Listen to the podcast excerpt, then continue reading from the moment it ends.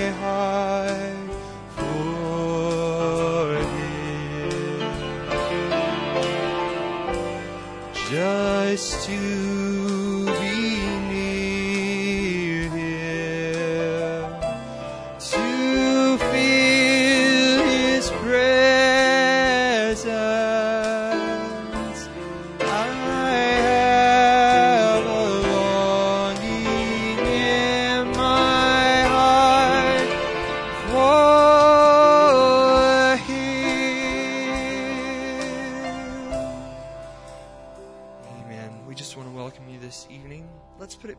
key of G. Let's sing that song, Therefore the Redeemed of the Lord. Therefore the redeemed of the Lord shall return and come with singing unto Zion, and everlasting joy shall be upon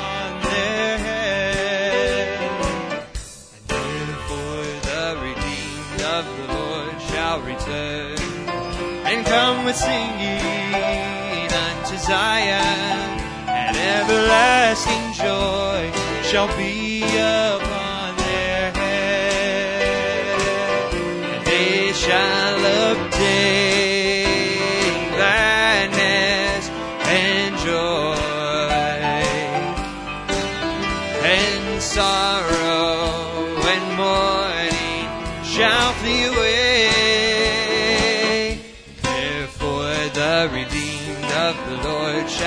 and come with singing unto Zion, everlasting joy shall be upon their head.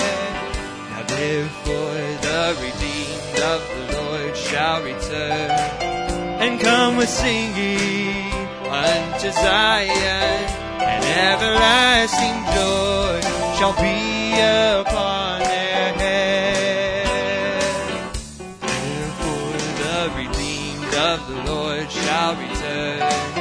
and come with singing unto Zion, and everlasting joy shall be upon their heads.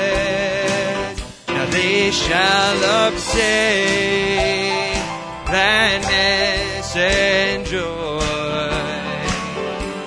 Now and sorrow and mourning shall flee away.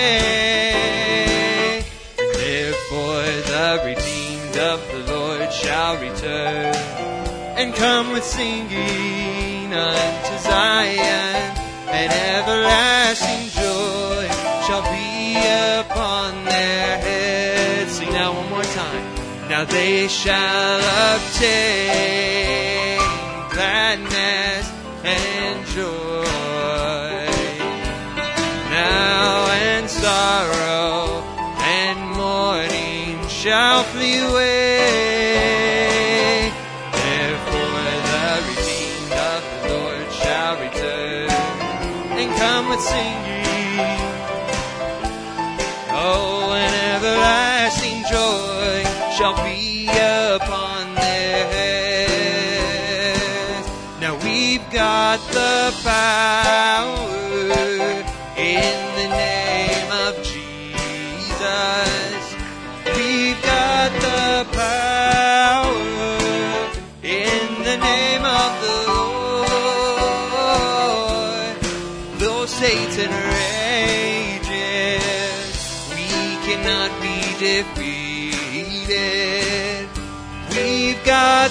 The power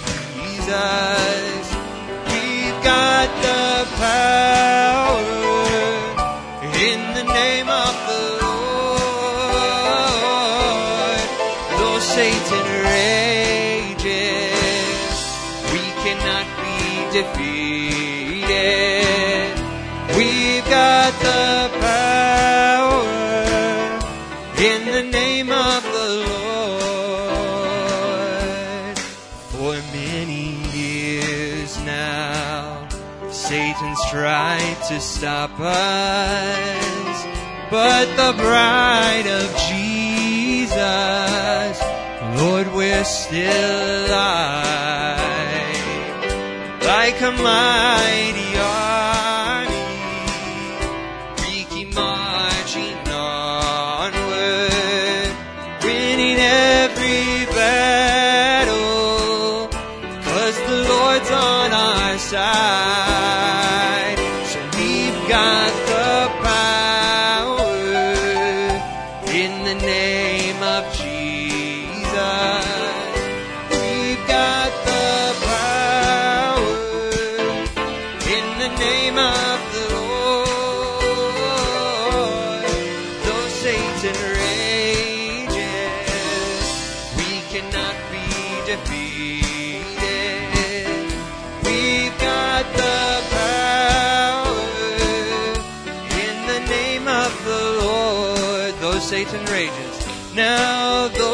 mountain rages, we cannot be defeated.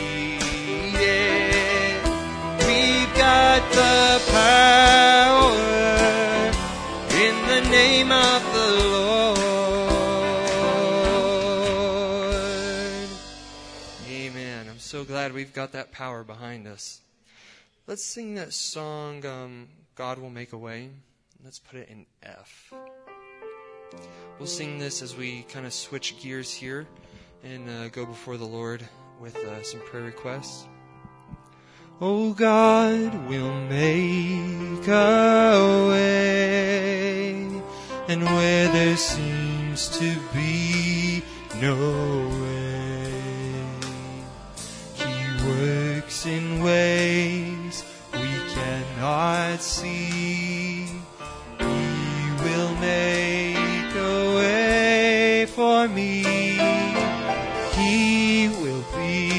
my guide, holding closely to his side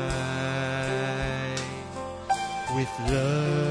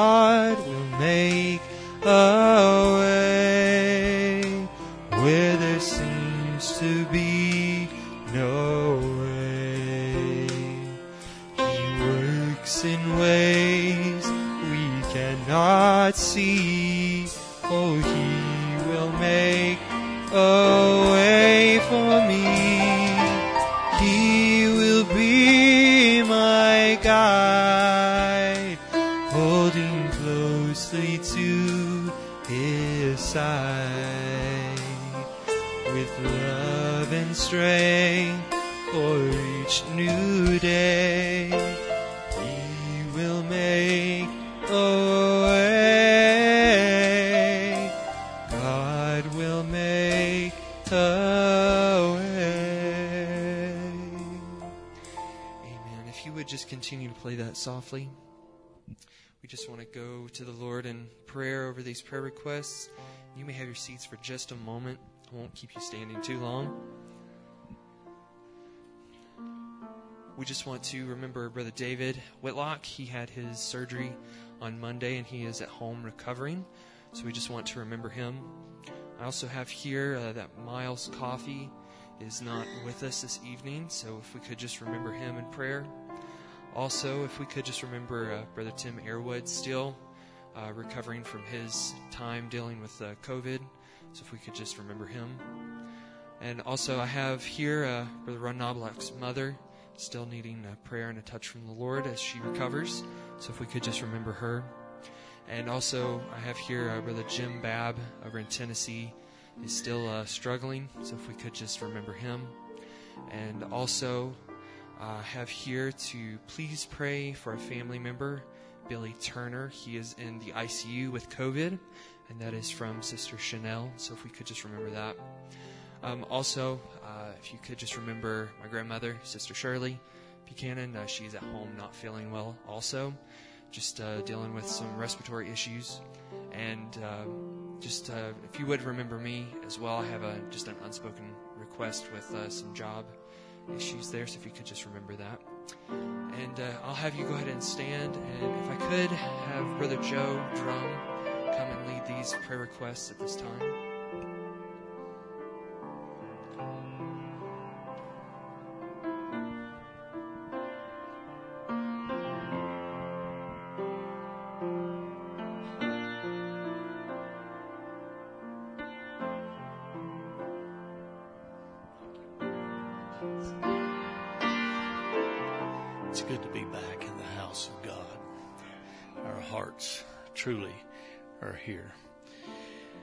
Jesus, we come to you in thankfulness and praise, Lord, tonight. Lord, you're giving us health. You've given us a wonderful place to worship you, Lord. Lord, a pastor that has the revelation, Lord, and is able to expound on it, Lord, and, and just help us, Lord. Give us that little nugget, Lord, that you would have us to have and and Lord, how it goes out to many people. Lord, we're thankful for all that you have done. Lord, we ask you to just continue to bless. You've heard the prayer requests, Lord, be with them.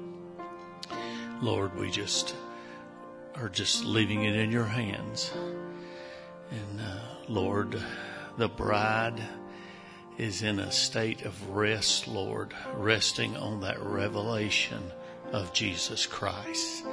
Lord, knowing that, as the song said, Satan is raging, Lord, but, but we are steadfast by them waters, Lord Jesus. We ask you to continue in the service, Lord, and uh, let us be in your perfect will in all things that are said and done. Amen. Thank you. Thank you, brother. Thank you, Brother Joe. You may have your seats, and uh, we'll just take a few minutes to just worship for a little bit before Brother Barry comes. I don't have any specials.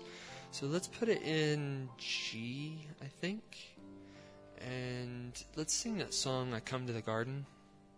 It's an old one. I come to the garden alone while the dew is still on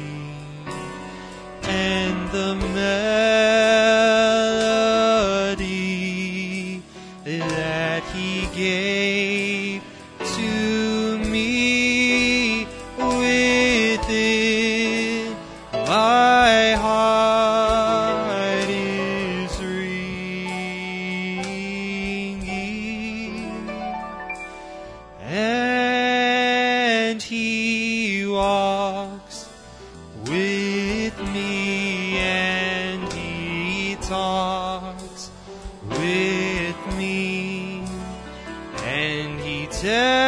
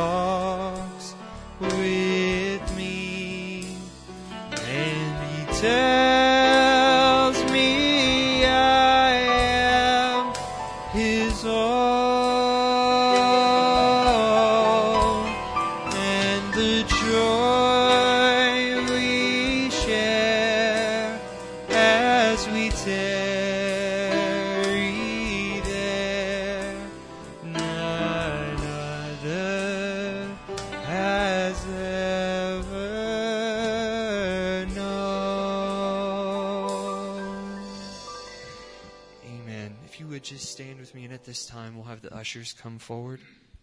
Let's get ready to sing that song, um, I Sing Praises to Your Name.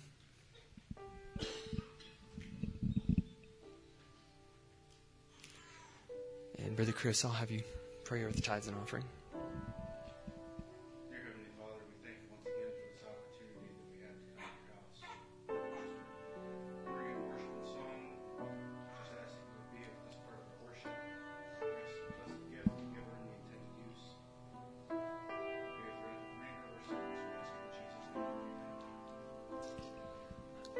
sing praises to your name.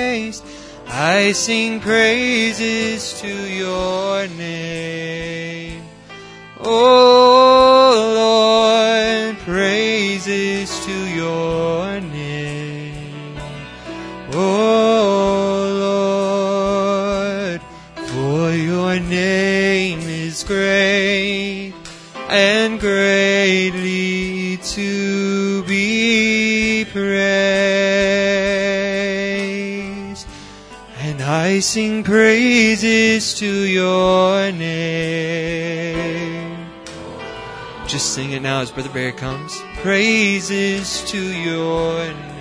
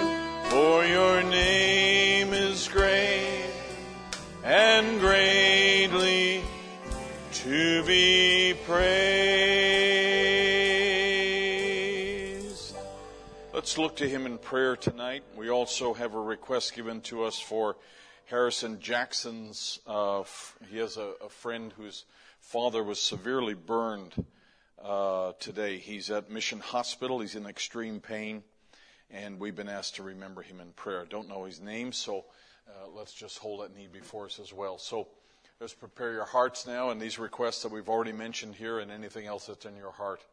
Now's the time to bring it to God. As the musicians play softly, let's just approach Him this evening in prayer. Our gracious Heavenly Father, we know, Lord, that in good times it's an easy thing, Lord, to address you. And in difficult times, it's always a relief that we have a place to turn to. And Father, tonight, in the name of Jesus Christ, we come before you, Lord, with all sincerity, with all mindfulness, Lord, of our unworthiness to come into your presence. But Lord, we ask now and pray that your holy presence, Lord, would just move on behalf of this gentleman, Lord, who's in Mission Hospital tonight. Lord, it's a terrible thing to experience a burn like that, and I just commit him into your hands now. Pray that the presence of Almighty God would just move on the scene and minister, Lord, to his body. Father, that's a terribly traumatic thing for a person, a family to go through. And so we just ask that your grace would be sufficient for him now. Bring healing to his body. Lord, touch his soul through all of it. And may he be reminded that there is a God who heals. Father, we commit our service tonight into your hands, thanking you for the opportunity we have to gather together. And living in a world that's full of changes, Lord, we just appreciate each gathering of your people. And now, Lord, I pray you would just come on the scene and breathe upon the word. And as we approach it, we ask your forgiveness for anything, Lord, that may be contrary to the moving of the Holy Spirit. Have your way, Lord, we pray, is our prayer. In the name of Jesus Christ, we ask and pray all of these things. And amen. And all God's people said, Amen. Amen. Take your Bible tonight, if you don't mind. Let's look directly in the scripture while you're standing. And it is good to see you all. It is good to be here. Good to see you all. Appreciate you being here. Don't have any more tomatoes. but it's great to have you all here, and may the Lord richly bless you. Uh, shalom in the home, Romans chapter 12, verse 18. I want to read two passages of scripture here because we're going to deal with two things. Romans, the 12th chapter, verse 18. And we welcome all the folks that are online as well. Uh, we have a large following on Wednesday nights, and uh, we welcome all of you as well. Romans chapter 12 and verse 18. If it be possible, as much as lieth in you, live peaceably with all men. And that means that you have to put forth the effort to try to live peaceably with somebody. It doesn't mean, well, you know, it's a hit or miss. It means that a person's got to give all they can to try to make this work. Second verse, Hebrews 13, 16 says, But to do good and to communicate, forget not. For with such sacrifices, God is well pleased. May the Lord add his blessing. You may be seated. Let me say, first of all, that uh, I wanted to take, uh, I, was, I was working with the thought of uh, the things that are taking place in the world. And somebody had asked me a question about the nations of the earth. And um, I've been dealing with that subject, and it's kind of a very interesting question, very interesting answer. And uh, so I, I, wanted to talk a little bit about tonight about things that have happened in uh, in the world in Afghanistan, and uh, having been there, uh, I know uh, a little bit firsthand about what it's like to actually uh, try to live there and, and conquer a land like Afghanistan. And so maybe on Sunday, Lord willing, if if the thought is still there, we'll work on that for Sunday and deal with some of the things that are that are taking place because there are certainly some interesting things that are taking place. And as we as we know, uh, things can happen pretty quickly in our world. That's for sure. Things can change pretty quick. And knowing that, uh, we therefore need to be a people who are quick to change as well. Right? If the world can change real quickly, then that means that we as the people of God, we need to be nimble on our spiritual feet. Right? Okay. We'll do it Sunday, don't worry. All right. I don't know if you've visited our new website or not. This is not a mirror. This is not a camera on you. David got it at least. But this is because Brother Aaron's in the pulpit and he knew that. I don't know why I'm not in the pulpit in the website. I don't know what you did. I don't know who you paid to get on the, on the website here. But nonetheless, uh, this, we, uh, we have redone uh, important portions of our website. So uh, you ought to go and visit it there. We appreciate Lucas's work, and uh, it's, uh, it's got some updated information in there, and, and so we appreciate that. We are going to go ahead and have our Labor Day meeting. Um, Lord willing, and we say Lord willing because at this point we're still allowed to meet like we are. And uh, there's some people who were going to come who are not going to come because there's some uh, you know, they're reluctant to get into a crowd, and, and that's certainly everyone's choice uh, these days. But at this point, Lord willing, we're going to have our uh, meeting. We're going to, uh, the brothers are, are, scheduled to come, Brother John, Brother uh, Paul, and we'll have a meeting Saturday night, and then two on Sunday. And we'll have a dinner uh, in between on Sunday afternoon. So we'll be praying for that and looking forward to that. Uh, also, as well, the, the uh, men's meeting, we're still planning, Lord willing, to, uh, to do that. So there is still, I believe, there's still uh, some spaces that are left. We're going to be closing registration here pretty soon. Um, I enjoyed our uh, time away. It had been a long time since I've been up at Brother Paul's. I missed their dedication of their new facility up there. Uh, and they have a real nice new place, and so it was really good to be able to go up and spend the weekend with uh, many of the saints there and, and the people that uh, came. There was a crowd of people who came from uh, different churches on Sunday night, so it was really nice to see all of those and be able to get away with Sister Becky and I uh, to be able to travel up there. And, and although northern Ohio is the last place in the world you want to be in August, but we wound up in northern Ohio and southern Michigan uh, in August. But uh, nonetheless, it was it was really nice to be able to see everybody. Now you're wondering why is it so bad to be up there? Uh, it's just bad to be up there because of the weather. But uh, nonetheless, I, I li- we lived up there for 16 years. That's why I know that. So, nonetheless, good to have all the Clayville clan back and Brother uh, Johnny, Sister Doris, and, and all of you here tonight. Good to have all of you with us, and may the Lord bless you tonight. All right, let's look in this uh, subject here tonight, and we want to deal with uh, shalom in the home. Our goal is to have uh, the blessing of God's presence in our home, and so whatever we do, we want to uh, create that atmosphere into which He comes. Now, the things that the principles that we're going to talk about tonight are uh, kind of timeless principles. They are principles that you can use anywhere. And uh, as I said to you, I think last last Wednesday night, that uh, when you when you think about uh, the book of Genesis, and the book of Genesis, especially in the very early part, the first ten chapters, are really really important in terms of getting a glimpse into the mind or the heart of God and what He really wanted for mankind, what His design was for mankind. And so when you when you uh, begin to think about that, when you begin to think about uh, you know how God's how God's way is different than the way it came out after the fall, uh, you realize that God is determined to come back to His way. He's he's always he's always uh, uh, he's always changing. He's always he's always aiming at. He's always pointing us to His way, like it was supposed to be in the beginning. And I believe that we'll come back to that.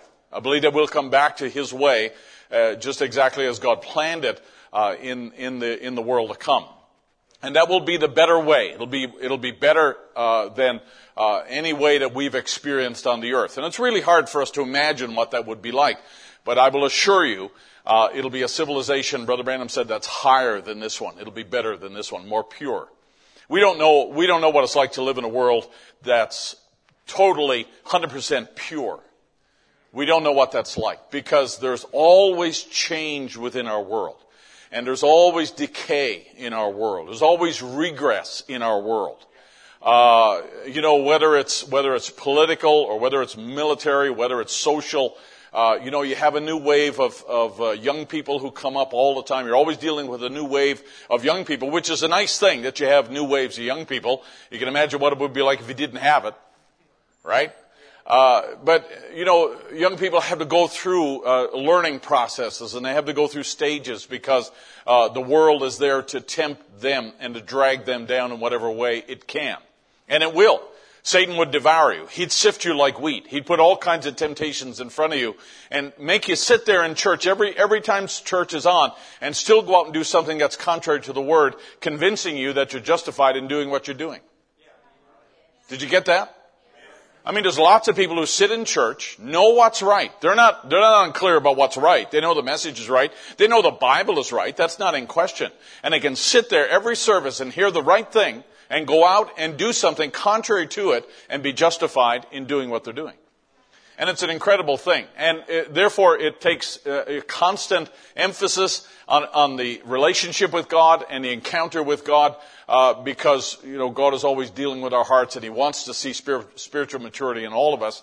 And uh, we go, we experience that by, uh, you know, our learning and growing and hearing the Word and, and uh, allowing the Word to change us. It's a great thing that you're all sitting there so nice and attentive and alert and all that. It's really good. But that's only part of it you've got to, you've got to sit there and be willing to say more than just pleasantly, uh, pleasantly attentive and polite. You've got to be willing to say, Lord, speak to my heart tonight. And Lord, as the word finds its way to my heart, change me from what I am to what I should be. And until you really get to that place, the word of God is really uh, good lecturing. That's a good thing to sit underneath the Word of God. But a lot of it goes over your head if you can go out and do things that are contrary to the Word of God, believing you're justified. Like if you think you can take Brother Branham's words and, uh, you know, kind of debate them in your own mind and say, well, you know, it doesn't really matter. That, that mattered back then when he said it or it mattered for other people. Then you really don't know what, a, what it is to have a prophet in your midst. And we've had a prophet in our midst and that's an exciting thing. That's an exciting thing. All right. So we, we focused this down in this little series, and it's now hardly little, but in this series, we've been dealing with this idea of focusing within our household uh, so that the Lord would direct our steps and help us to uh, calm our anxious hearts within our own four walls. And what we want to do this evening here is to deal with this subject of communication and how we can resolve conflict. And this is the skill you've never, this is the, the skill you need most but have never learned. And all I'm going to do tonight is give you some tips and advice here on how that you can deal with conflict in the home. Because, um, you know, it's nice to know all the foundational principles. It's nice to know all the things that uh, are components for good families. But hey, differences arise, right? Men are different than women. Huh. Huh. So we we we, we want to, uh, in a sense, we want to build on some of the, some of these uh, foundational pieces here.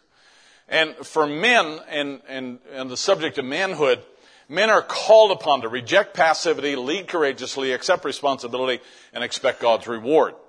And God wants a man to walk on purpose uh, in the direction of the kingdom and to be able to influence and persuade his family to follow him.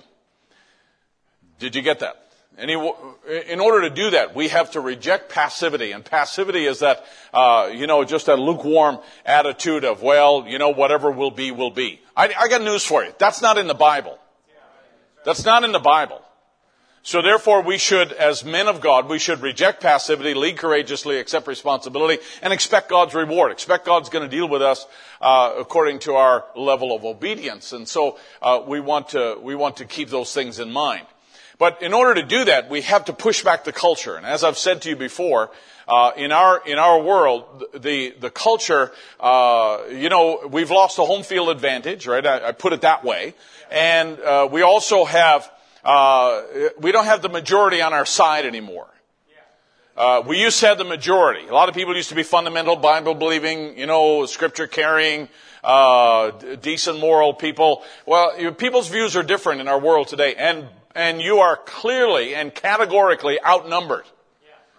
You and I, in the position we take, the socially conservative position we take, based on scripture, is not the majority. And with every passing year, the statistics are becoming more drastic all the time. And so therefore, uh, either, either we quit preaching this, or we preach it with all of our hearts and practice it even if we stand out like a sore thumb. One or the other. Because there's going to be no middle ground with this stuff. And that's why I, I you know, I'm accumulating uh, this this little series. I wanted to accumulate stuff here to put in because uh, you know there'll come a time probably when we won't be able to do it. But the world is pushing in. Let me give you an example here. I showed you this slide a while back where uh, on CNN they had this person Sandee LaMotte, and this was written in 2021 in June. And she said some studies in the review found physical punishment increased conduct problems and signs of oppositional defiant disorder in children, which is characterized by temper tantrums, argumentative and defiant behavior, active defiance and refusal to follow rules, spitefulness and vindictiveness. When it comes to discipline, there is a real move contrary to God's word in our world today. Now you need to be, you need to be uh, wise when it comes to disciplining your children. And as I've said to you before, you need to make sure that your discipline in your household is age appropriate and it is within the boundaries of what is right and decent. All right? And if we need to spell that out, we can, but we're not going to do it online. But I can tell you this, that in our world, they have successfully moved any kind of physical uh, contact out of schools and uh, the, the prevailing attitude is this one right here. That if you spank a child, it's going to spark in them temper tantrums, argumentative, defiant behavior, active defiance, and so forth. They'll act all that out. And in other words, if you if you if you uh, uh, use the rod on your child, then you're going to turn your children into criminal, criminals and derelicts. That's basically the idea. So there should be, in their opinion, in this opinion, there should be like a, a UN Convention on the Rights of the Child declaration that says there's absolutely no, uh, no discipline should be enforced on any child and children should have the right to be and to say and to do and to become whatever they want. What a horrible world that would be if children ran it. It was never God's intention, right? But nonetheless, that's what, that's what this article is all about. And I mentioned this to you before. And uh, she's saying that some studies, now these studies were relatively little. I read the whole article. It was relatively sparse. But now, let me show you what happens to an article like this. Okay, this is CNN, so this is mainstream, uh, this is polluted stream, and, and so therefore, a lot of people would have exposure to this. So we come then to this uh, website. So uh, thinking about spanking your children, this is the headline. The the, uh, uh, uh, the website is wonderful.com, I think it is. Don't go there. Don't look it up. Thinking about spanking your children, studies show that spanking can lead to worsening behavior. So this website takes that idea and includes that in their uh, essay about, uh, you know, about the, the absolute um, abhorrence against disciplining children. This is the, thing you should not do is you're going to turn your children into criminals, and uh, you should not do this at all, not should have any kind of discipline whatsoever. And I'm just saying to you tonight that that's completely contrary to Scripture. There has to be discipline in our lives. Hey, I need to have discipline. I'm thankful for the discipline that God brings into my life. I don't know about you, but I'm thankful for the discipline. I mean, you, if, if you didn't have any discipline and you just wanted to eat whatever you want whenever you wanted to, you, you, you'd certainly reap the consequences of that. And all the people who love church dinners said, Amen. Church dinners will kill you. So, if we had no discipline in financial matters, if we had no discipline in financial matters, imagine what your life would be like. If we had no discipline in the church, imagine what it would be like. I mean, there, there's, there's, discipline is a part of our lives. It's not, it's not just related to children. It's a part of our lives. But can you imagine allowing children to have no discipline or boundaries in their life? It would be absolute chaos. So this author in this, uh, in this article here on the website, uh, you know, she's, she's quoting that same study, repeating the same article there. Her name is Agnes Hugh. So I followed Agnes on the website. And Agnes is a mother, playful mother of three who resides in sunny Southern California. And she's the founder of this website, uh, which is a popular creative website uh, for kids and it has inspired families for the last eight years. It doesn't say that uh, Sister Agnes has any education or training or ability or insight into how to do this. She just uh, has her own website, and Agnes also believes kindness comes first. Also, nice. And she has a authored a children's picture book called "My Color Is Rainbow." Guess what that's about? And the themes of love and acceptance are all over that. So in other words, you understand, if people are able to develop a good website, you're made to feel like she's an expert on this subject. And the better the website, the more convincing it is, right? And yet all of it is contrary to God's Word. No matter how nice the website is, it's contrary to God's Word. What I'm saying to you is that in order for us men to lead our houses and our households for God, we have to push back the culture that we live in. Because the culture comes at us in every way, reminding you that what you're doing is not correct at all. So let's come back to scripture. And we believe that God created a man in his own image, and in the image of God created he him. And God made man to have dominion. He, he was supposed to have and exercise authority. He was supposed to be fruitful and multiply uh, on the face of the earth. And God gave him that responsibility. God gave him that environment. God gave him that role. And so therefore that is a proper role for a man. But remember now, when God made man, he uh, also had female inside of him, right? And took out the female and put certain things in the female that are not now in a man. Are we okay? So we can say that a man is different than a woman, right? We could also safely say that a man thinks differently than a woman. Or we could say a woman thinks differently than a man. All right, every, everybody agree with that? Sure we do, because all men think that God is male and all women think that God is female. So women think differently, and like Brother Branham said, that God is a God of variety. And so none of us are made the same, but a woman's mind is certainly made without any compartments, made without any boundaries at all. Now, if you follow the ball in here, and I did today for a few minutes, I followed the ball, they're all uh, these balls are kind of in a, in a line. If you follow the logic, which is really not very logical, there's, uh, the balls, you know, are moving in a certain direction to go to a certain place right down to the bottom where those two people are. And that person picks up the ball, attempts to hand it to the other one, and it falls down in the hole. But uh, a woman's mind has lots of things going on at the same time. I see the guys are struggling as they're looking at this, at this image here because that's not how guys think. Guys think very differently. Guys think in a kind of a linear fashion. They think kind of a one at a time think. They think in compartments. And they think in a kind of a logical way. They look at handling solutions in a very different way than women do. And um, we just had to wait a minute here until we get this. Well, you know? I've been waiting all day. It hasn't loaded here. But I will tell you the difference, though, can be summarized here, and that is that men think more in compartments, and they're able to, you know, box things into an area and not not intertwine everything. And that's just the way that God made us. That's nothing to apologize for. It's not. It's it is the way that God made us.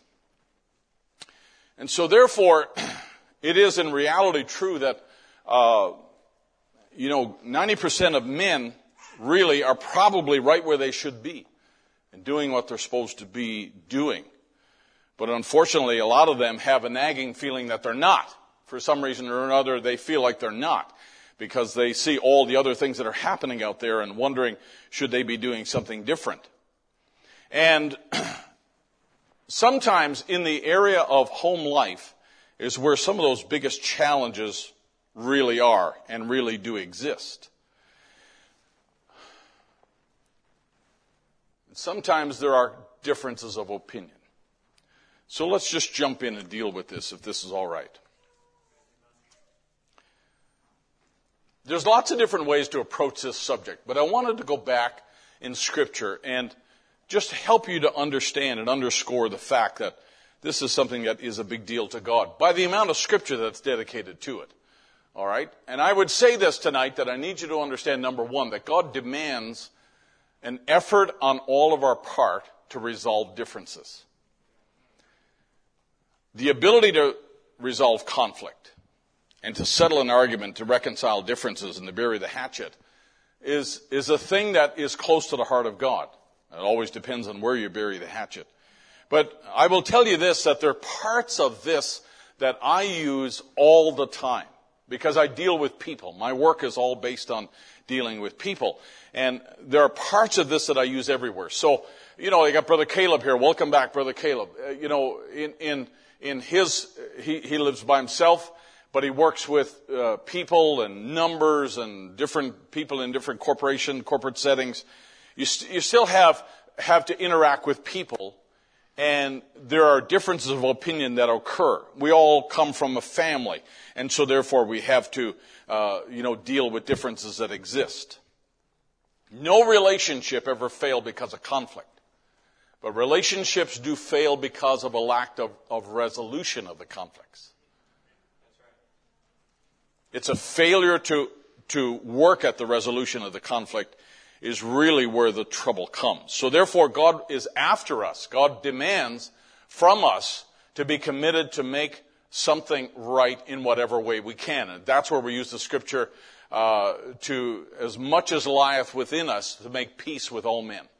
Now, Hebrews chapter 12, let's look here. Follow peace with all men and with a holiness without which no man shall see the Lord. Our goal is to follow peace, to pursue it, to be hard after peace. And the place to start is not necessarily in the church or on the job, it is at home. Psalm 34 says, Depart from evil and do good. Again, he says, Seek peace and pursue it. In other words, you need to be hard after peace in your life.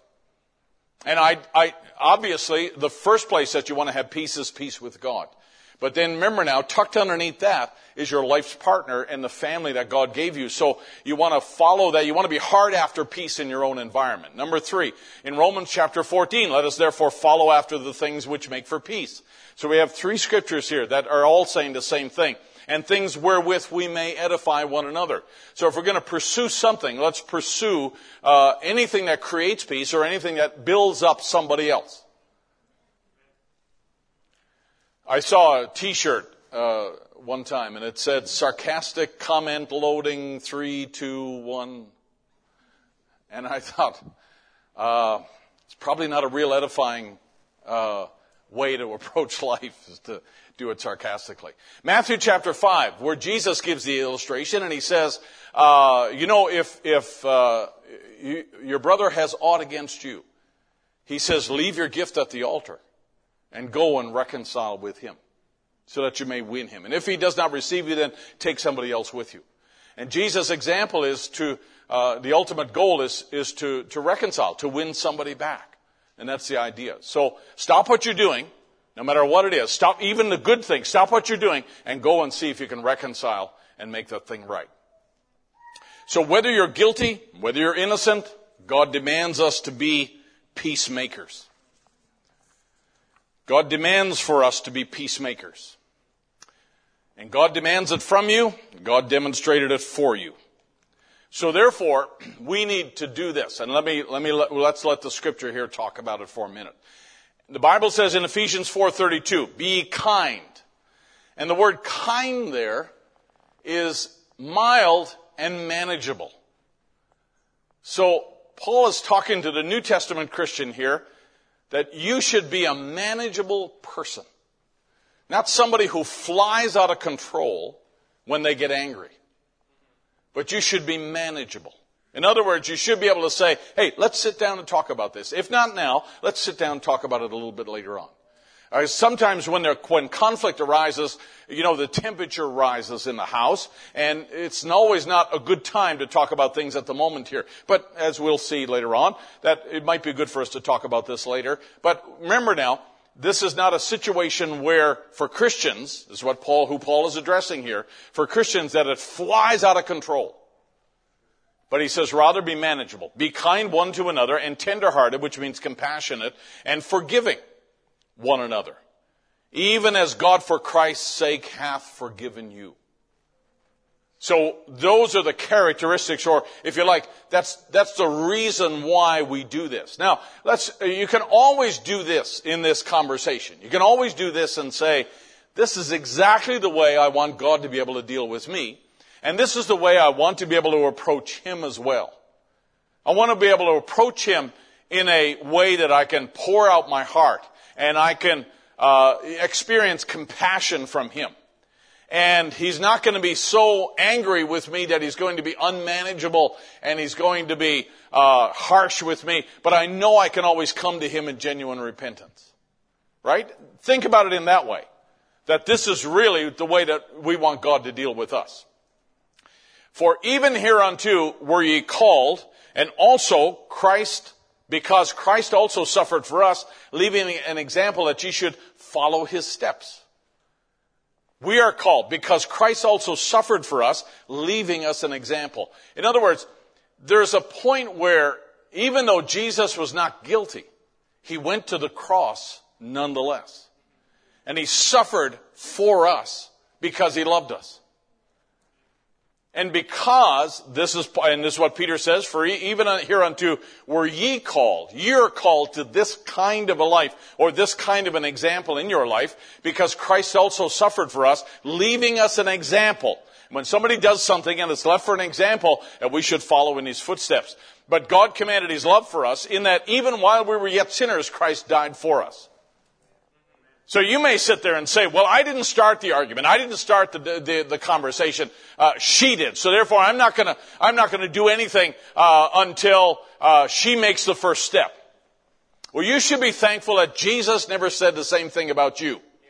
And he never said, well, you know what? Not my fault. I didn't start this. They started that because of their sinfulness. But rather, he stepped out and said, listen, this is what I'm going to do because the whole motive here is love. Are we all right? This is not complicated, folks. This is not hard. The second thing that we need to talk a little bit about is, is how to calm down in a situation. And Proverbs 29, and Solomon had a lot of experience with this. He had a lot of wives. It says, an angry man stirreth up strife. The Hebrew means that he excited himself to war. He excited himself into a frenzy whereby he could go out and wage war. An angry man stirreth up strife, and a furious man aboundeth in transgression. It's easy. I mean, people who get angry, uh, you know, they, they, they just do some really crazy things. They really do some crazy things, including screaming, throwing things, profanity, name calling, hitting, any form of violence, or saying things they should not say.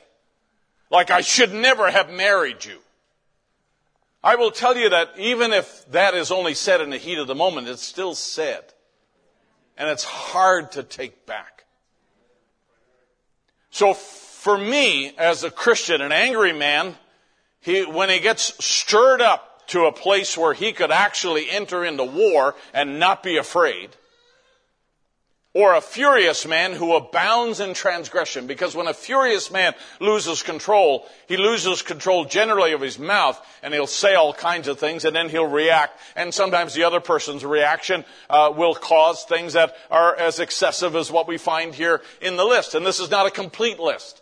But there are lots of different ways that uh, we could exhibit violence, unfortunately, in a relationship, and these are things that a lot of people don't ever see. But I will say this that I think it's important for us to recognize that, uh, you know, our, our children, by our lives, let me say it the right way. Our children, by our lives, use a kind of a measuring stick of the effectiveness of this message by watching the interactions between a husband and wife. Now let me, and, and let me just say this that if a young person is old enough to kind of sit down and think this way and say, wow, mom and dad are in the message, but dad is over here uh, using bad language and mom is throwing good dishes at dad, and you know what? If that's what the message produces, I'm out. Is that clear? I mean, is that, it's not, it's not ambiguous. But there are young people who are disassociated and disconnected with a church or the message, not because they feel deep down the message has errors or flaws in it, but they've never seen anybody really live it in the long run. And it becomes really hard to hold on to young people who have witnessed that in a lot of ways. Now, listen, moms and dads can make mistakes, and mom and dads can ask forgiveness, and mom and dads can make things right, and I appreciate all of that. But this is, this is the, the warning that, that Solomon gives us, that an angry man, he can stir himself up. He, he, if, if, if, that, if that is something about him that gets out of control, then he needs to starve that thing. He needs to come to the altar to have prayer for that thing. He needs to ask God's help that he does not exercise that thing. And he has to find creative ways to vent anger without having to vent it on some other innocent person.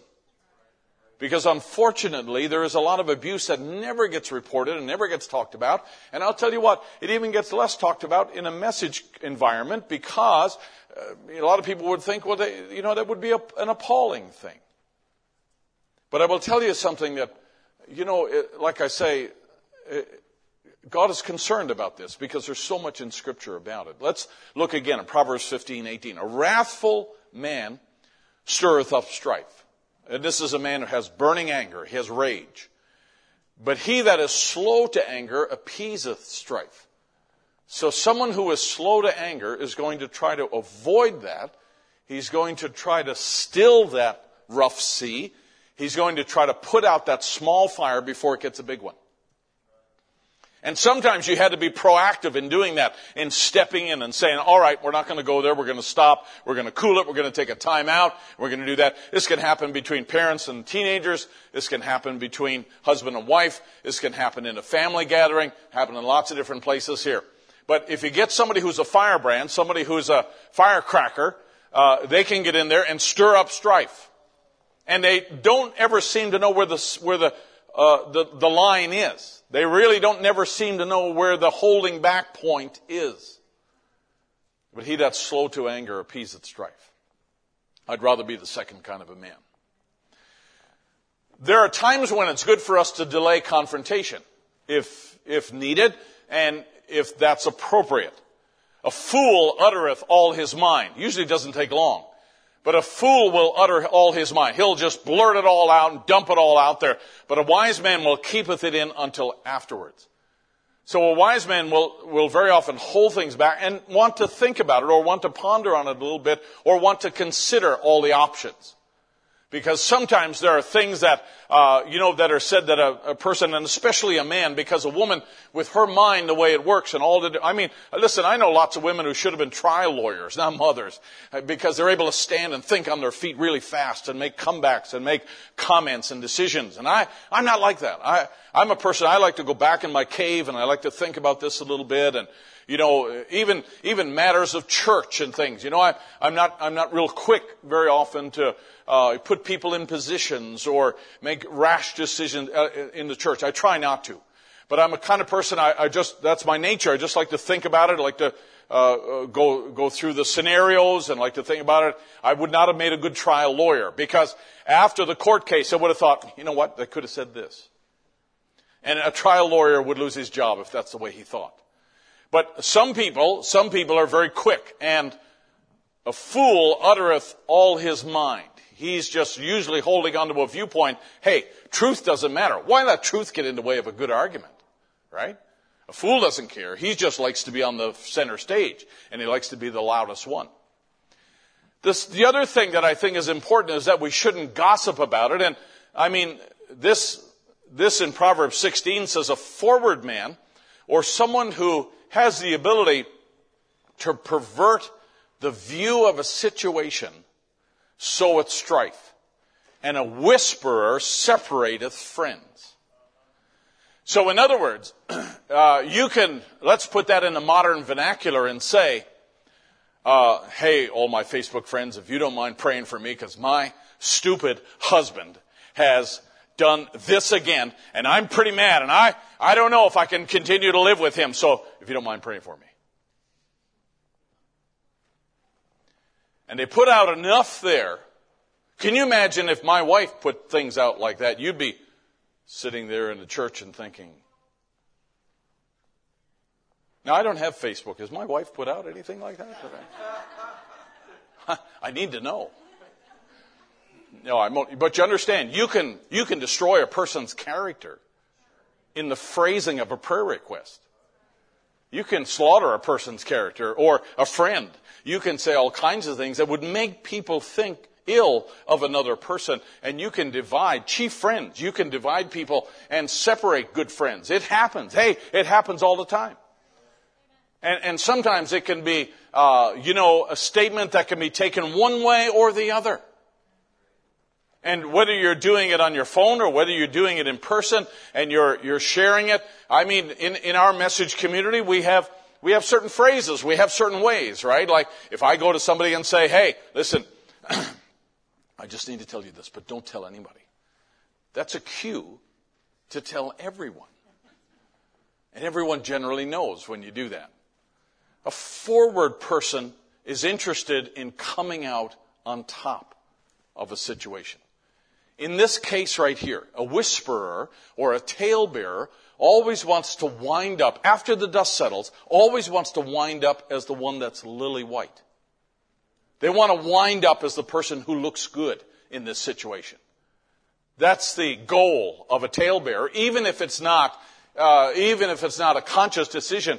A whisperer, somebody who likes to spread news about somebody else, is basically saying, you hear about this person? You hear about that person? You hear about that church? Hear about what they're doing? You hear about this? And, and they, they wind up making themselves look like the only person left standing who's got any sense at all. And that's the whole idea. And that motive is wrong. That motive is incorrect. And so therefore we had to be very careful uh, in in dealing with, uh, in, in, allowing these kinds of things to come. So in other words, we need to be careful about what we say. If we have a difference, it's better that a husband and wife, for instance, or a family deals with that difference, and it's really better off that nobody else knows. I, I will tell you what, I, I, I don't like a talebearer, and I've always tried not to be one.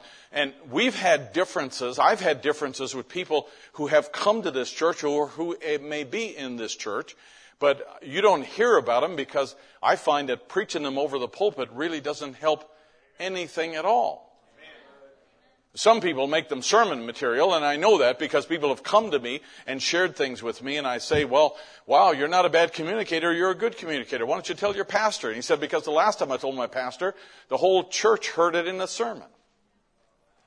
And that happens. That happens more frequently than you'd think, folks. And so it's, you can, you can really destroy people and their character and their reputation, and you can come between chief friends by saying the wrong thing just because you want to have allies on your side.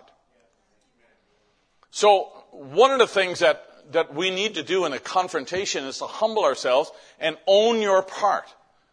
There are very few situations in your house where it's just that one person. Very few, if any, situations where it's just that one person. I, uh, I, I, mean, I know a, a, minister who, if I told you his name, you'd probably, most of you old timers would probably know him. And he attempted to leave his wife to find another wife, which he did. And the accusation was, is that he had said that my wife was not pure when she got married. And so therefore I have a right to leave her. Some of you know who I'm talking about. The, the, real, the, the real story was, though, the, the reality was, is that he is the one who had taken that girl in her singleness and defiled her. And now later on in life, he wants to get rid of her and marry a younger girl, which he did. And justify it because he says, now I find out that she's not a pure woman and therefore I'm married under a false vow. How would you like that guy to be your pastor? So you have to own your part of the issue. And sometimes that requires having a third party. Sometimes that requires, you know, bringing somebody in. And if, if the, if the differences are great and you can't really talk about them without sparks, then you, sometimes you need to, uh, bring somebody in and, uh, just to be able to umpire. Because you'll react differently if I'm sitting across the table with each other. You'll react differently with each other if I'm sitting across the table.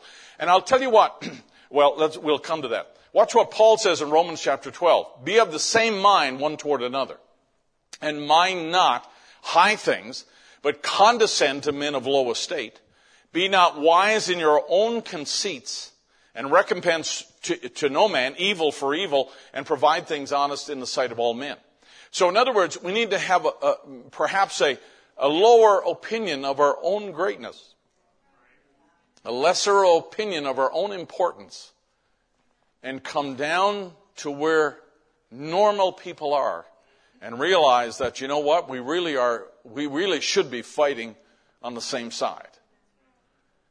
We really should be pulling the rope the, from the same direction. Because after all, we have a family, we have, we have children, we have, we have a, a, a covenant between us, and a covenant between us is not something that God looks at in a trivial way. It is something that's very important to God.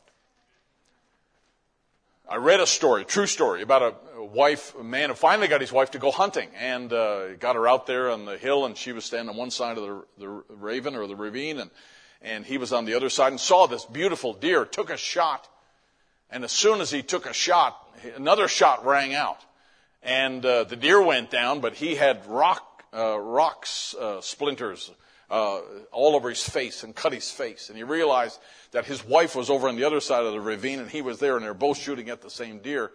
And uh, he, his conclusion was in the story. This is a true story. He said the conclusion was he said it's both to get it's better to get both you and your wife on the same side of the target in life. Obviously.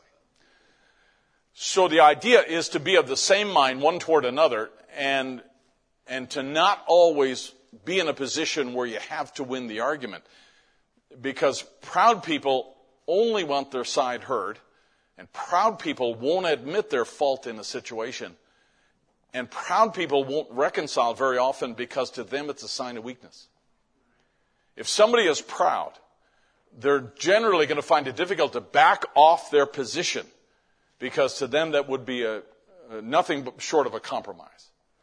Even when they can sit there and say, I know I'm right, and I'd like to ram it down your throat. It is, it is better to have the same mind one toward, another and to be, to be willing to deal with this in a more rational way. Because it's not, there's no one keeping score about who wins every discussion and who wins every argument. I appreciate the gentle amens. James chapter 4, James writes, But he giveth more grace. Wherefore he saith, God resists the proud and giveth grace unto the humble. There's something good that God sees when he sees people humbling themselves. And in every situation, to submit yourselves therefore to God and resist the devil, and he will flee from you. Because Satan will get into this area of discussion and conflict between married couples, especially. He'll get in there and make you feel like you're the victim. And he'll make you feel like you're, you should never compromise in a situation like this because after all, you're the man or you're uh, the beat down woman or whatever else. And he'll get in there and in a, in, in a subtle way, he'll try to remind you that your point matters. Your position matters. Well, if, if, if we take the opposite of that and we, we, we say, okay, if Jesus had taken that attitude, then he never would have humbled himself to go to the cross. Because he would never have had a reason to do that. He could have stood there, and if Jesus stood and never, he looked at the cross and never went to it, he would have been perfectly justified because he really had no rational reason to die because he had committed no sin. But he did anyway. He humbled himself to the cross. He humbled himself to the place of hanging on the cross for our sins here. Even though he knew he was in a position that he was right, he was still willing to go to the cross on behalf of the ones that he loved. Door to the heart. Brother Branham said there's another little door called pride. That's a terrible one. And when you get Jesus into your heart, all the pride will go out. When you get Jesus in your heart, all the pride will go out. All the pride. Now, uh, that doesn't mean that you shouldn't come to church dressed decently and have clothes that don't have mud on them and that kind of thing. I mean, that's, we're not talking about that. But we're talking about this idea of always having to win in an argument, never being able to apologize, never, you know, looking down on people that you feel are less than you, having a, having a non-scriptural attitude about women. He says, I'll tell you what it'll do for you. A good old fashioned baptism of the Holy Spirit will make a pair of overalls and a tuxedo suit put their, uh, suit, put their arms around one another and call each other and another brother. But he's just Savior. Well, that's not enough. If he's a Savior, he must be also Lord to guide you to his salvation if he's a Savior. He wants to guide you down from your lofty position of your opinion of yourself down to the place where we all live. And He wants you to be able to humble yourself to be able to deal with the people around you. This was Sister Carol Henley's favorite quotation. Quoted to me often because Sister Carol and her husband, her husband was a very wealthy businessman, very successful. And Sister Carol was, did not have in any way, she didn't have a proud attitude about, you know, the position that she had and her husband had and all that. And she quoted this quote to me very often because this is how she truly felt. She said, I'm no better than anybody else in the church. I'm no better than anybody else because of our position in life. And she said it'll take the Holy Ghost in you, she said, will cause you to be able to come to somebody who's of uh, lower social standing. She said it doesn't matter. It has nothing to do with anything. She said, if he's your Lord, he will guide you to his salvation if he's really your Savior as well. Are we all right? Just let's let's just let's just uh, a couple of more. You got to learn to let some things go. Everything is not Hiroshima Nagasaki. Everything every hill is not one to die on. Right? Proverbs 19:11 The discretion of a man the discretion there is wisdom. The wisdom of a man defers his anger and it is his glory to pass over a transgression. There's some things that you should just pass over. There's some things that you can let go. There's some things you can chalk up to other reasons and you can you know sometimes logically think about those other reasons why certain things are said or certain things happen. And uh, God will not fault you because you don't follow up on every confrontation God will not blame you or point his finger at you and say, why didn't you correct your wife on that? Why didn't you correct your teenagers on that? Because sometimes it is your glory to pass over a transgression. There are things that a man's got to watch for that may become patterns in the household. Like uh, teenagers can develop an attitude and say, "Well, you know, I'm I'm 18 and a half, and I don't have to do whatever anyone says, because I'm 18 and a half and I can leave, then leave. The government says, well, you know what? Who cares what the government says? I said, who cares what the government says? If you're a Christian, we care about one thing, and that's what God says. And you say, well, uh, you know what, uh, Brother Barry, you don't know the laws of the land because they're 18. Listen, I tell you what, I'm 64, if you haven't heard. I'm 64. And I still have, I still have respect for God's Word. I thank God for the laws of our land so far that uh, allow us to live and to be able to enter into contracts because if you're 18, you can live into contracts and so on. But you know what? You're never old enough to just take God's Word and put it back in His face and say, if you're a girl, well, I can cut my hair, or I can wear makeup, or I can wear a split in my skirt, or I can, uh, you know, live whatever way I want to, and I can uh, kiss a boy, and uh, you know, I'm not married to, and so forth, because I'm 18. I'd like you to show me that in the Scripture. Our first duty is to God. Our first duty is to God. And God will honor you when you obey His word. So when a man sees a pattern, he has a right to deal with that pattern. When he sees something that, you know, is worthy of correction, then, you know, that's his responsibility because he cannot abnegate or he cannot defer that decision to somebody else. He needs to deal with those things. But I will tell you this, you can keep strife going inappropriately, and the Bible says that Proverbs 26 says, where no wood is, there the fire goes out. Duh. So where there is no talebearer, the strife ceaseth. You can stir things up on social media. You can stir things up among your friends. You can stir things up within the church, right?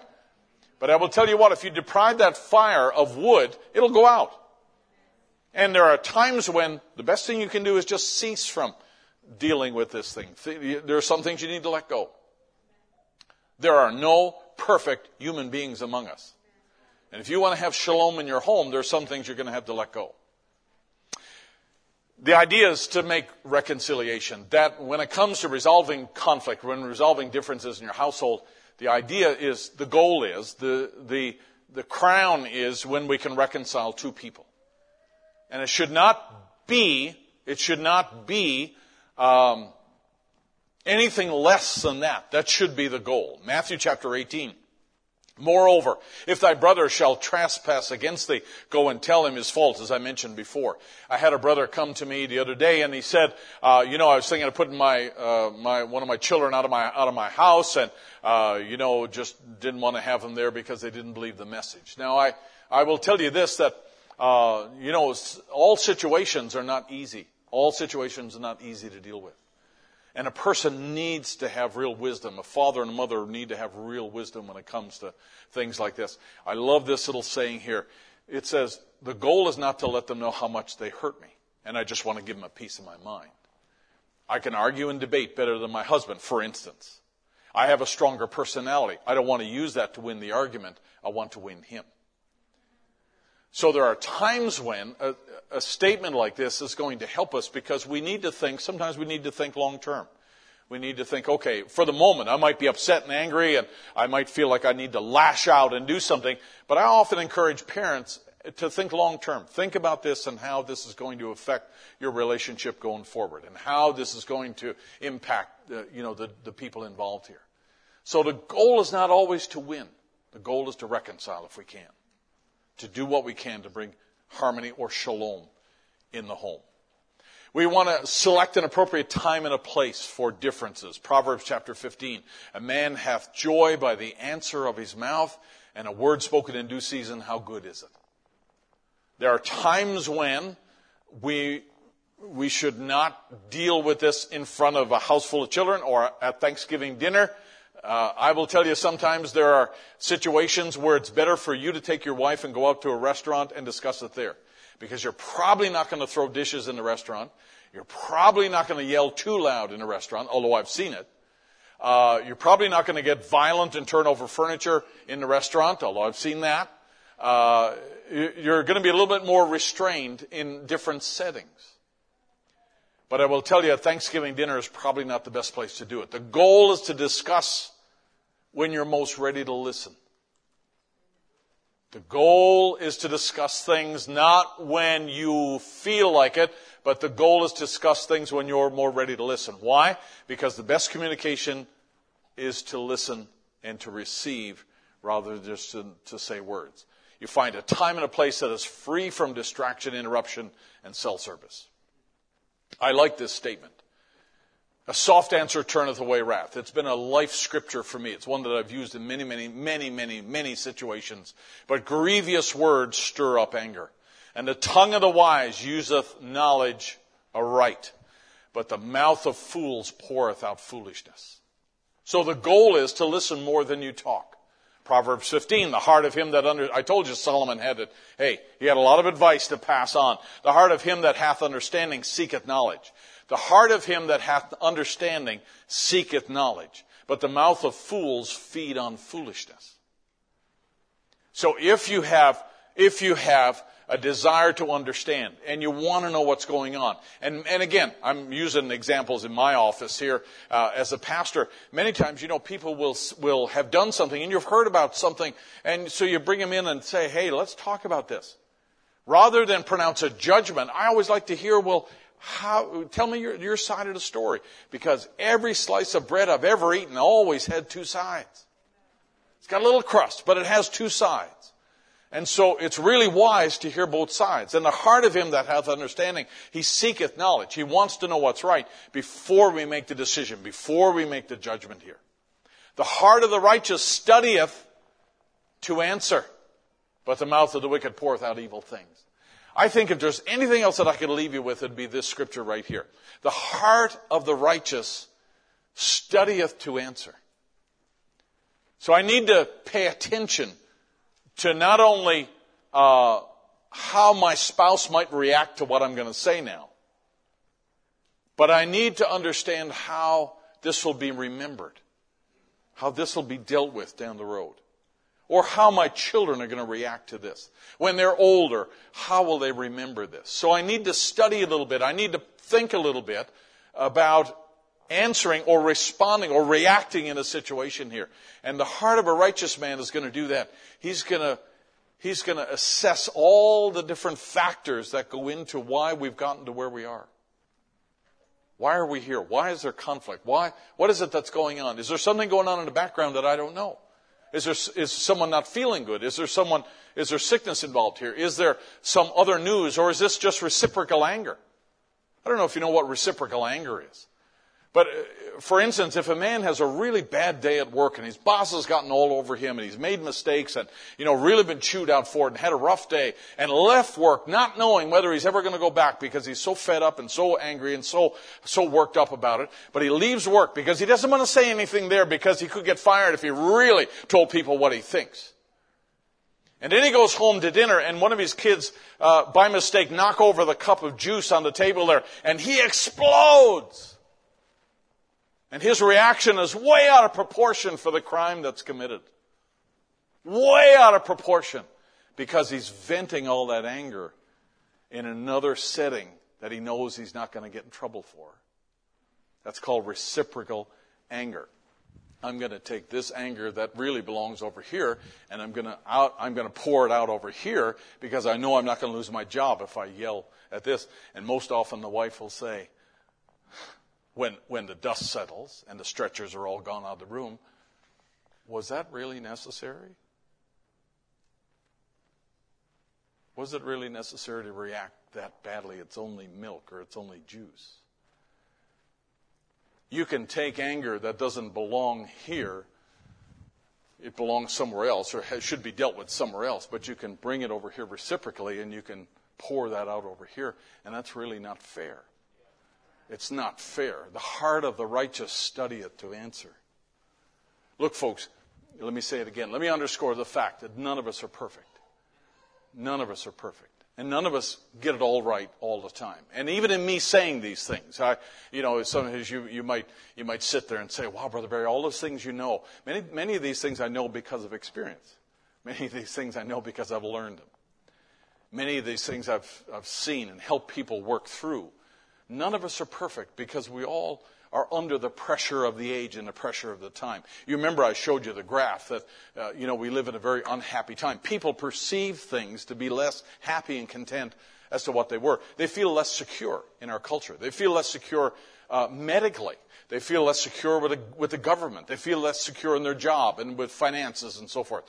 People generally feel less positive than they did year, five years ago and ten years ago because things have changed. I only expect that to increase, that people would feel even less happy and less secure. So here's the thing, though, that we have, and I think it's a wonderful thing that we have. We have the ability to turn to God. When you come to services like this and you say, wow, number four, number six, man, that's me.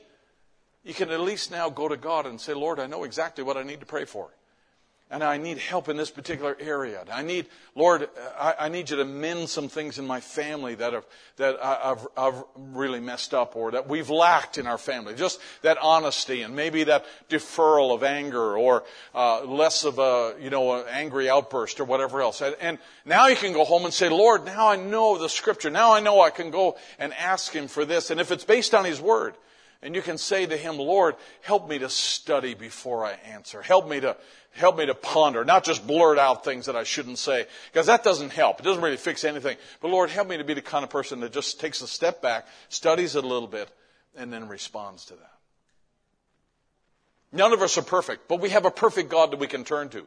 None of us have the resources within ourselves to find our own way. But I will tell you something.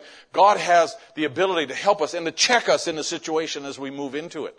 And to say, hey, hey, this is what we talked about. Why don't you pull back, pull back. None of us are perfect. But I will tell you, we, we, we, we serve a perfect one. We believe in a perfect God who has a perfect word, and He has solutions. To me, the solutions are perfect. They always have been, and they always will be. It doesn't matter what the culture does with their beliefs about the Bible. I believe that God's word is perfect, and I believe His solutions are right. And I think that we should not be hesitant to go to God if we have a problem with anger or have a problem with, you know, constant conflict, either in our mind or in our home. I, I think we, you know, we should keep that before God lay it on the altar and say, Lord, this is yours. I don't want it anymore. My kids don't want it anymore. My wife doesn't want it anymore. We're going to lay it on the altar and just let it go. And let it go. And trust that God will take it from you and destroy that and make you a better you in the process. That's really what we want, isn't it? As we want to have shalom in the home. Let's stand to our feet and let's stop. Let's stop right where we are. The righteous studieth to answer. I read this little quote the last time we were here, and Brother Branham said that he used that verse out of the Psalms, and he said, The next time I start to say a bad thing, he said, I put the Lord between me and that problem. Put the Lord in His presence every day in my dealings, every day in my talk. Just going to put the Lord before Him. Just going to just going to keep keep uh, mindful of Him and His His grace, and realize that Lord, the only way we'll be successful in doing this, the only way we're going to successfully raise our family and launch them into the world, is if we keep the Lord before you. And that's a great, great little piece of advice. Let's sing that little chorus, Have Your Way, because that's what we want Him to do. Lord, just have your way in my heart, have your way in my life. Have your way, Lord, in all these different matters, especially the hard things. Sing it now with me. Have your way. Lord, have your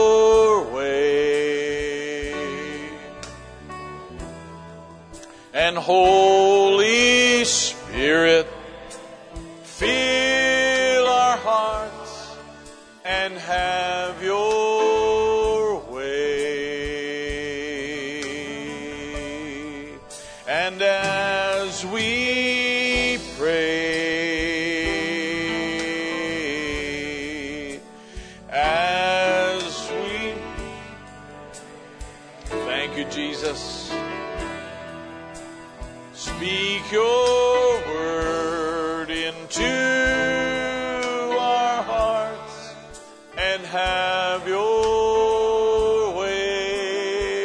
time.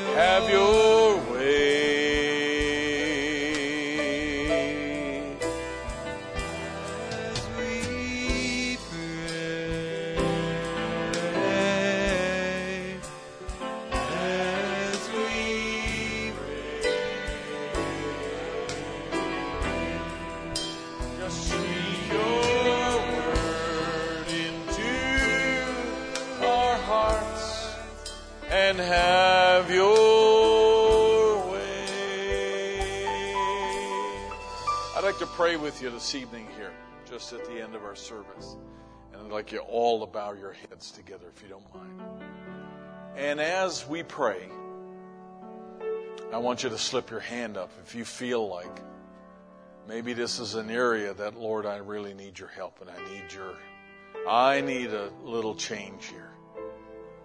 Lord, I need to help to react properly. Father, as we bow in your presence tonight, Lord, there's hands that are raised and our hearts are bowed before you, Lord. There's probably none of us that can proudly say we've got it all right. We've done it all right when it comes to reacting to our children and our spouses, the situations we found ourselves in. None of us, Lord, I pray, none of us, none of us, Lord, are immune from the pressures that we find in this life. All of us are filled with shortcomings. But Lord, we believe we serve a God who cares about this particular part of our lives and our families. We believe, Lord, that you are mindful of everything that we go through. And Lord, we don't want to be silent sufferers here, but we want to pour out our petitions before you. We want to give these needs to you. We want to trust you to help us, Lord, in these times of need. Lord, your grace is always sufficient. So, Lord Jesus, come on the scene, I pray.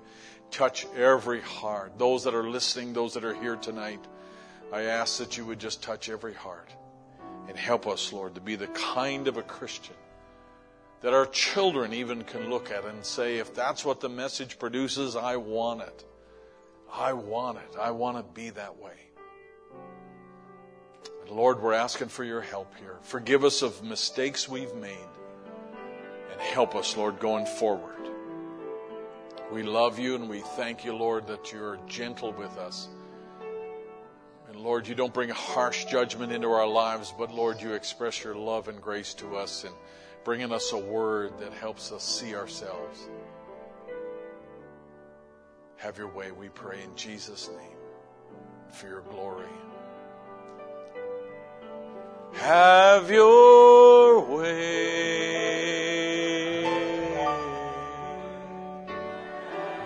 Have your way.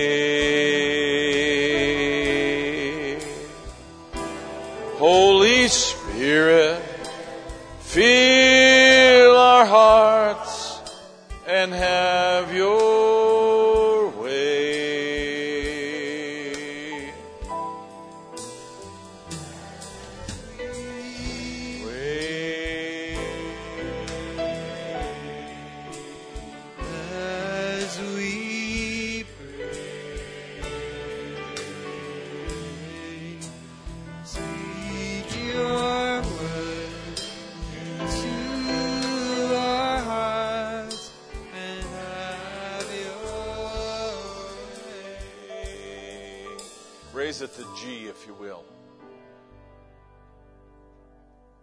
He's my Lord. There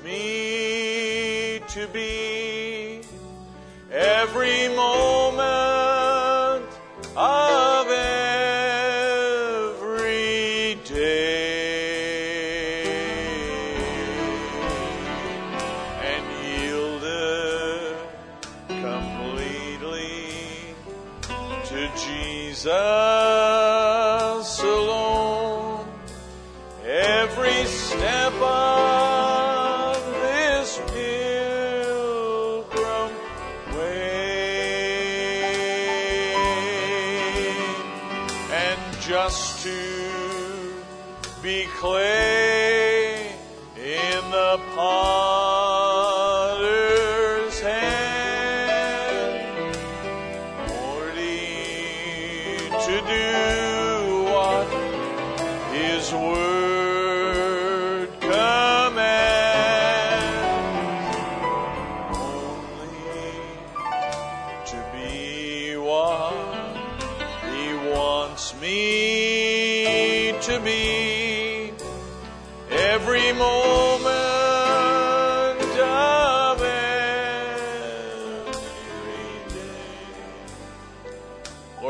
Jesus, we submit ourselves to you like clay and ask, dear God, you'd put your hands on us and mold us into your image, because that's the way we've been made.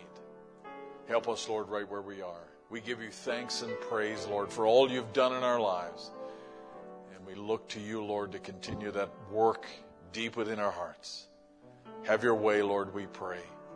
In the name of Jesus Christ, we ask. Bless our assembly as we go our different ways and bring us back, Lord, at the appointed time. And Lord, have your hand upon every gathering, Lord, and may you inspire the Word of God, Lord, to work deep within us to help us, Lord, to be what we need to be. We love you. We love each other, Lord, and we appreciate your goodness to us. And ask all these things in Jesus' name. Amen.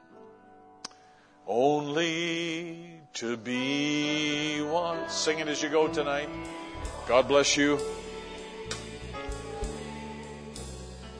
Every moment